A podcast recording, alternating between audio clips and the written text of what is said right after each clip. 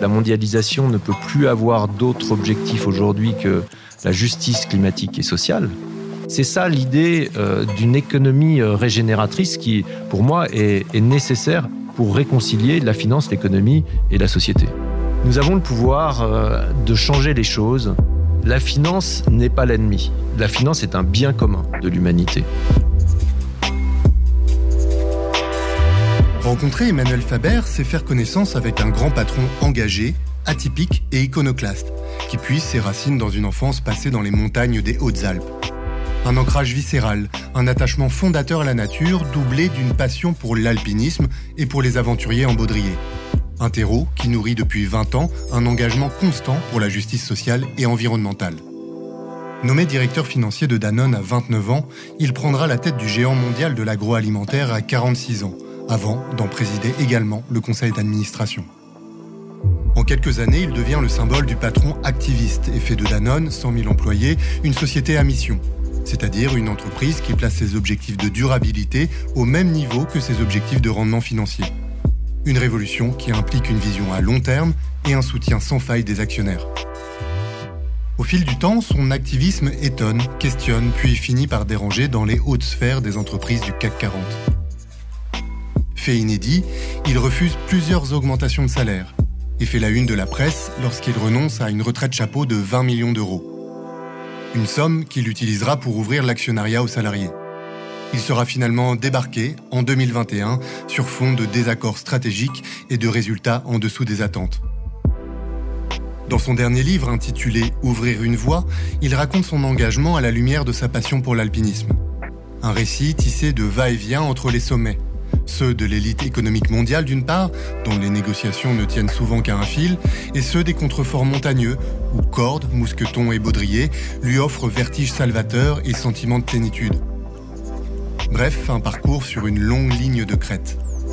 Lors de la COP26 à Glasgow, il s'est vu confier une nouvelle mission aussi vertigineuse qu'ambitieuse, revisiter le code source de la finance mondiale en y injectant un ADN social et environnemental. Emmanuel Faber, l'insider, nous dit aussi que les choses bougent dans les plus hautes sphères du pouvoir. Il en est convaincu, performance économique et durabilité peuvent jouer dans la même équipe. Le temps d'un livre et d'une discussion, on a vraiment envie d'y croire. Je suis Nicolas Becquet, vous écoutez Hors Piste avec Emmanuel Faber.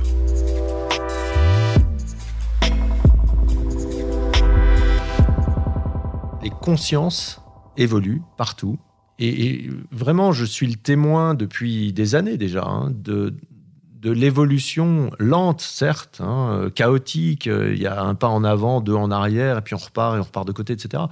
Euh, de, responsables économiques, de responsables de la finance euh, mondiale, euh, dans leur prise de conscience et dans leur prise de risque pour faire bouger les choses. C'est ça, moi, que je trouve finalement ce qui me donne confiance. Et, c'est pour ça que le dernier mot de, mon livre, c'est ça, ça se termine sur j'ai confiance.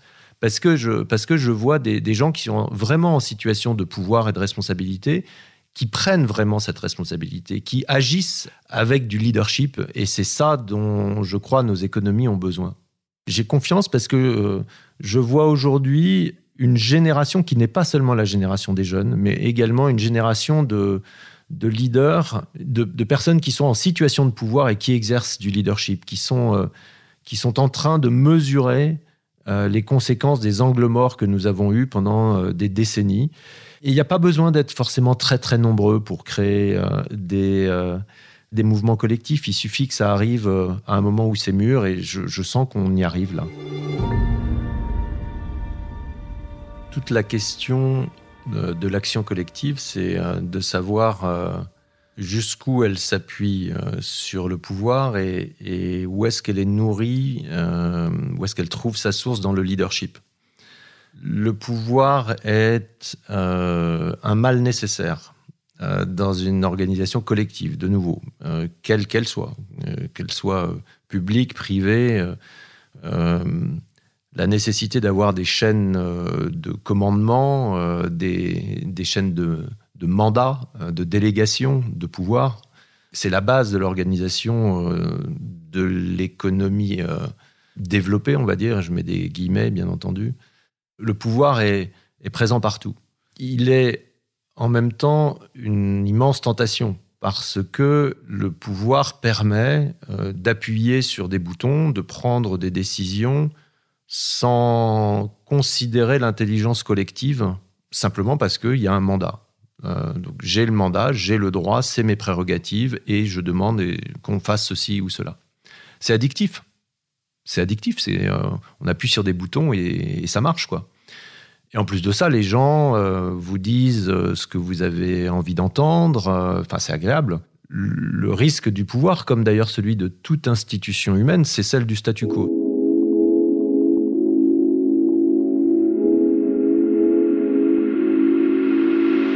Le risque du pouvoir, c'est de, c'est de tomber dans la compromission. Le compromis, il est nécessaire. Quand on a une vision et qu'on veut emmener euh, et qu'elle elle ne peut advenir et transformer le monde à une petite ou une grande échelle, euh, elle ne peut le faire que par euh, de l'action collective. Cette action collective, elle nécessite de, la, de la connexion des consciences et donc un consensus et donc des compromis. Donc les compromis, ils sont permanents. Et d'ailleurs, en grimpe, en escalade, ils le sont aussi. En montagne, on imagine que l'itinéraire, c'est par là, mais, euh, mais il se trouve qu'on est passé trop tôt et c'est encore gelé, donc il faut attendre un peu, et du coup, il faudra passer par ailleurs euh, une demi-heure après, parce que, parce que là, c'est risqué, il y a des chutes de pierre ou, ou je sais pas quoi. Et donc, on fait, on fait des compromis par rapport à la vision de départ. Mais la limite, c'est les compromissions.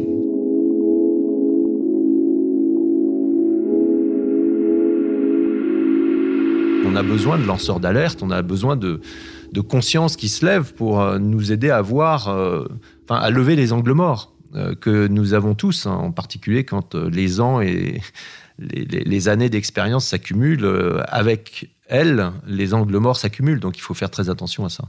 Ma ligne de crête pendant toutes ces années, en particulier celle que j'ai passée avec des responsabilités importantes. Moi, j'ai été nommé euh, directeur financier d'une grande entreprise cotée en France. J'avais 29 ans, donc euh, ça fait assez longtemps que je fréquente des milieux euh, qui sont exposés à ces risques de compromission. Ma ligne de crête, ça a été de rester dans le compromis de ne jamais tomber dans la compromission. Ça suppose de refuser un certain nombre d'excès d'attributs du pouvoir je, considère que les questions de rémunération, par exemple, des dirigeantes et dirigeants de grandes entreprises, sont en grande partie issues d'un abus de pouvoir, d'une organisation collective, au fond, qui, euh, qui a laissé dériver un certain nombre de choses. Et, euh, du coup, j'ai refusé ça, oui. Euh, à partir du moment où on commence à refuser les attributs du pouvoir, on retrouve du leadership. Je pense que nos modes de vie, euh, en tout cas moi tels que je les ai ressentis, et, en particulier les responsabilités euh, importantes que j'ai eues très vite dans ma vie professionnelle, peuvent conduire à des aveuglements, euh, des enfermements dans des, cercles sociaux, culturels, professionnels qui sont coupés d'une forme de la réalité, qui sont coupés par l'argent, coupés par le pouvoir, par la notoriété, parfois grandissante, où on a le sentiment que finalement le, le monde tourne autour de soi. Quoi. C'est de nouveau, c'est un, un, renversement philosophique, anthropologique, euh, ontologique euh, absurde. Mais c'est pourtant ça, et c'est ça, euh, c'est face à cette, euh, ce risque en fait hein, de compromission. Avec le réel qu'entraîne le pouvoir, qu'entraînent les responsabilités, les décisions à toute vitesse quand on gère une entreprise de 100 000 personnes, qu'elle est en pleine crise, euh, qu'il faut faire tourner les chaînes alimentaires euh, dans le monde entier, euh, répondre au gouvernement, aux syndicats, etc. Il peut y avoir un emballement d'une part et, deuxièmement, oui, cette, ce sentiment d'importance, je dirais, qui qui pour moi est un vrai danger, un danger au sens de l'intégrité euh, euh, humaine, un danger au sens de l'aliénation, euh, un lien de dépendance à l'argent, au pouvoir. Et, et, la montagne, l'escalade, la grimpe, les falaises, le vertical, euh, a précisément cette, euh, cette incroyable capacité en quelques minutes à me remettre euh, en lien avec la vérité, une forme de vérité en tout cas. Quand on est entre euh, Shanghai, New York, euh, Moscou, Paris, euh, dans des avions en permanence, on perd le lien avec. Bah, d'ailleurs, on perd le lien avec la Terre, quoi. Tout simplement, on est au-dessus, on flotte quelque part. Le gros avantage de l'escalade, c'est que elle me ramène à ici et maintenant. C'est-à-dire que si je ne suis pas ici et maintenant, et si je n'y suis pas totalement engagé, à la fois dans l'intention, et donc d'une certaine façon avec une, forme de spiritualité, de transcendance, quoi. Euh, mais aussi euh, dans l'énergie euh, mentale, dans la volonté, dans le physique, dans l'équilibre du corps, bah, je tombe tout de suite. De ce point de vue-là, c'est vraiment un garde-fou. C'est un moyen de me reconnecter à ma petite réalité, à ma petite place, là où je suis, et pas dans les mirages de ce que le pouvoir et les ors des grandes fonctions peuvent, peuvent donner.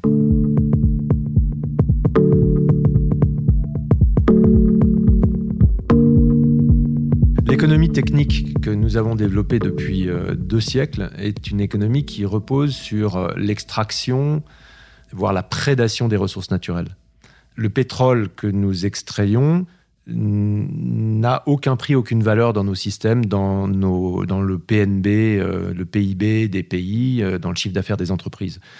les 100 millions d'années nécessaires pour transformer de la matière organique en matière fossile ne sont valorisés pour rien. De la même façon, dans l'agriculture, la dégradation massive des sols euh, liée à l'agriculture intensive qui, qui, fait que la santé des sols est en train de se dégrader et que sans doute dans 20 ans ou dans 30 ans, on ne pourra plus pratiquer l'agriculture, cette santé des sols n'est valorisée nulle part. Donc ça veut dire que notre économie est déconnectée du vivant. C'est comme s'il y avait la nature et on peut puiser de façon indéfinie dedans.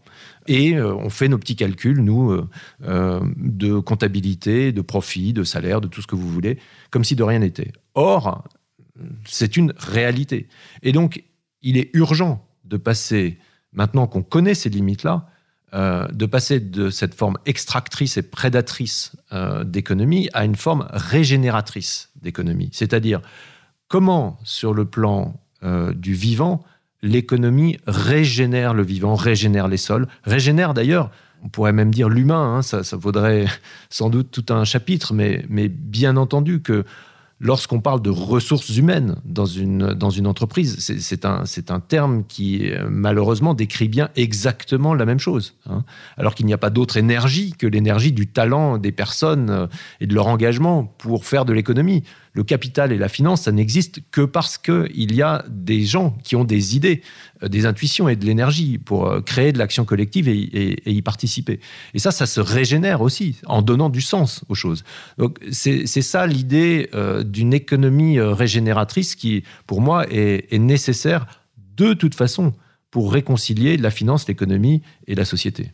La question, c'est comment on instaure la confiance nécessaire à, ce qu'on puisse assumer cette interdépendance. Et je pense de nouveau que si euh, les indicateurs que nous utilisons, y compris d'ailleurs le moyen de l'argent, euh, est le seul euh, paramètre par, lequel nous mesurons la progression, le progrès de notre prospérité individuelle et collective, on passe à côté euh, de ce qu'est euh, fondamentalement le lien d'interdépendance des modes de vie de nos économies.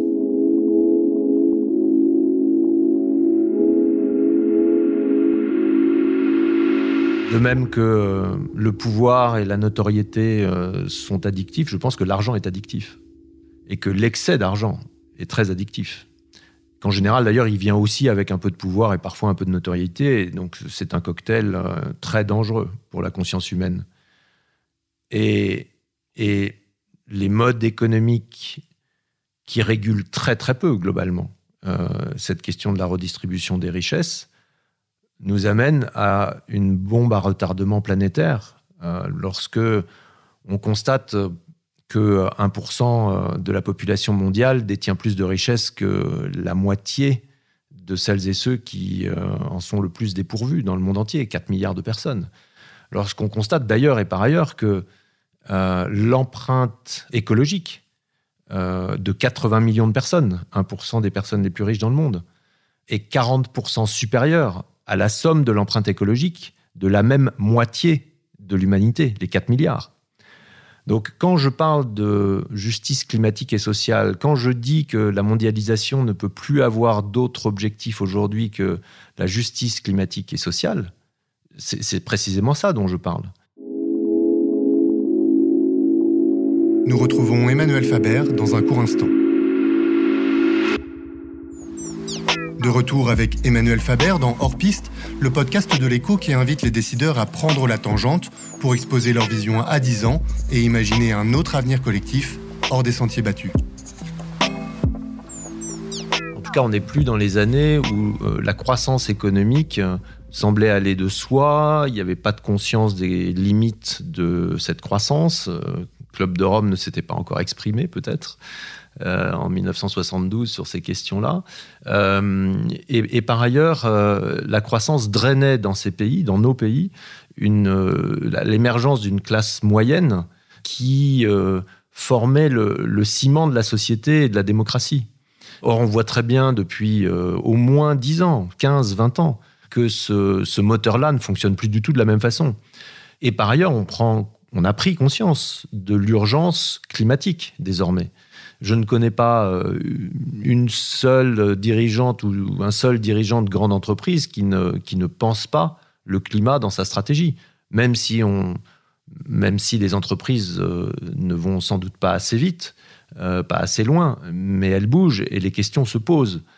Elles prennent peu ou mal la parole sur ces questions-là parce que c'est toujours pareil. Dans les attributs du pouvoir, un CEO, un président, directeur général, une directrice générale, elle est censée avoir les réponses. On n'a pas les réponses, donc on n'ose pas poser les questions. Bah, si on n'ose pas poser les questions, on ne traitera pas les problèmes.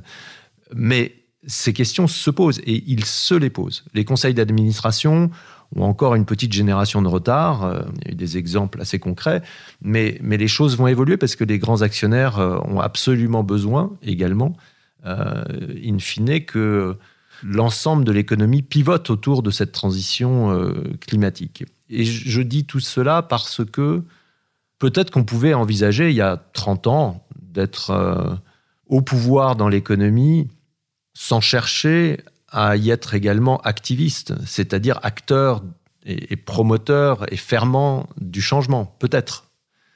D'un changement qui n'est pas un changement linéaire, parce que changer en linéaire, c'est-à-dire faire un peu plus de croissance, un peu plus de cela, tout ça, c'est pas très très compliqué. Enfin, on est payé pour ça, quoi. Hein, donc euh, ça va, et formé pour ça. Mais changer de façon non linéaire, c'est à prendre les chemins de traverse, parce qu'on s'aperçoit que l'autoroute va dans le mur à, bout d'un moment.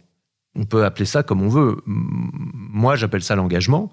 Et j'ai utilisé le vocable d'activisme parce qu'il me semblait euh, suffisamment rupturiste pour être euh, représentatif de l'enjeu de ce qui est porté là.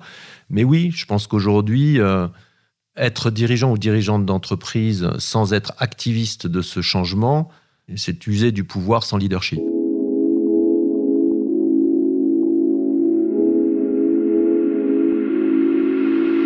J'ai débarqué dans la finance euh, à la fin des années 80, à un moment où il apparaissait pour moi assez clair qu'elle allait très radicalement changer le monde au sens façonner l'économie et donc façonner nos modes de vie. Je, pense fondamentalement que quand on est, je sais pas, 30 ans après, on oppose très facilement euh, la finance et finalement, euh, je dirais, la citoyenneté, euh, la part que chacune et chacun d'entre nous, en tant que consommateurs, producteurs, citoyens, vivons de l'économie comme si la finance était un truc à part, un système qui tourne quelque part, euh, qui bénéficie à quelques-uns euh, et qui sont les, méchants de l'histoire. Je comprends complètement cette perception, mais complètement. Et en même temps, je suis intimement persuadé de plusieurs choses. La première, c'est qu'il n'y a pas de système. Je suis le système. Il n'y a pas d'embouteillage. Je suis dans un embouteillage. Non, je ne suis pas dans un embouteillage. Je suis l'embouteillage. Donc il n'y a pas de système. Nous, avons construit très collectivement des systèmes, mais il n'y a pas un système, et il y a des gens qui en profitent plus que d'autres. Donc, c'est une question d'acteur, c'est pas une de posture individuelle, beaucoup plus que euh, d'imaginer qu'il puisse y avoir une espèce de, grand machin là qui, qui nous contrôle ou euh, qui tourne tout seul. La finance n'est pas l'ennemi. Euh, la finance est un bien commun de l'humanité. Un bien commun de l'humanité parce qu'elle a ce rôle unique d'être capable de réallouer les ressources dont l'économie très très granulaire, l'économie au niveau du sol même, a besoin. C'est son rôle, c'est même sa définition. Pour retrouver ça, il faut repartir de, de ce qu'est l'économie. Oikos nomia en grec, oikos c'est la demeure, c'est cet endroit dans lequel nous vivons, cette maison commune, c'est la terre, c'est le village, c'est voilà, c'est le foyer. Oikos, c'est nos communs à nous. Et nomia, c'est les règles qu'on se donne pour y vivre. Et donc oikos nomia, c'est nos modes de vie l'économie ne fait que refléter ça. Il n'y a pas de nouveau une économie quelque part dans un système et nos modes de vie. Donc la réconciliation entre les deux, pour moi, elle est fondamentale. Tant qu'on les oppose, euh, on, ne modifiera pas les choses en profondeur. Et donc oui, je, considère euh, profondément qu'il y a dans l'exercice du pouvoir par la finance des excès qu'il est possible de corriger et qu'il est possible de resynchroniser le comportement de la finance avec les besoins de la transition climatique, écologique, sociale, qui sont urgents pour la société et qui ne se feront que par la transformation de l'économie elle-même. De nouveau, parce que l'économie, ce sont nos modes de vie. Pour terminer sur cette question de, de la finance opposée au reste du monde, des méchants et des gentils, je ne considère pas, en ce qui me concerne, et c'est vraiment, ça a été aussi une des lignes de crête pour moi. Je ne considère pas qu'il y a des méchants et des gentils.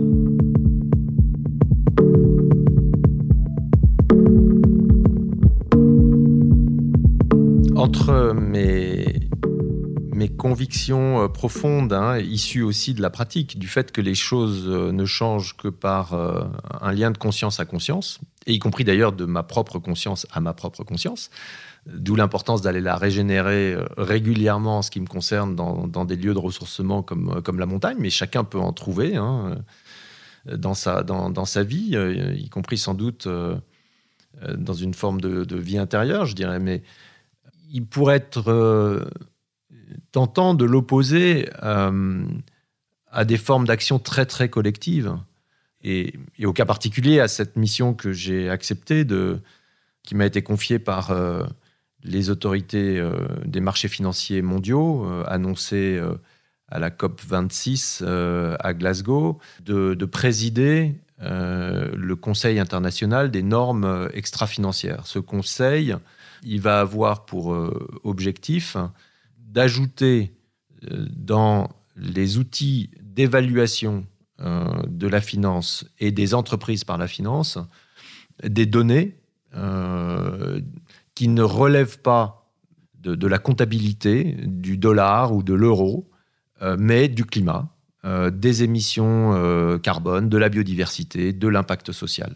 Ça veut dire qu'on va ajouter un pan entier, fondamental, qui est une chance, une, il y en a sans doute d'autres, mais de reconnecter la finance avec le vivant.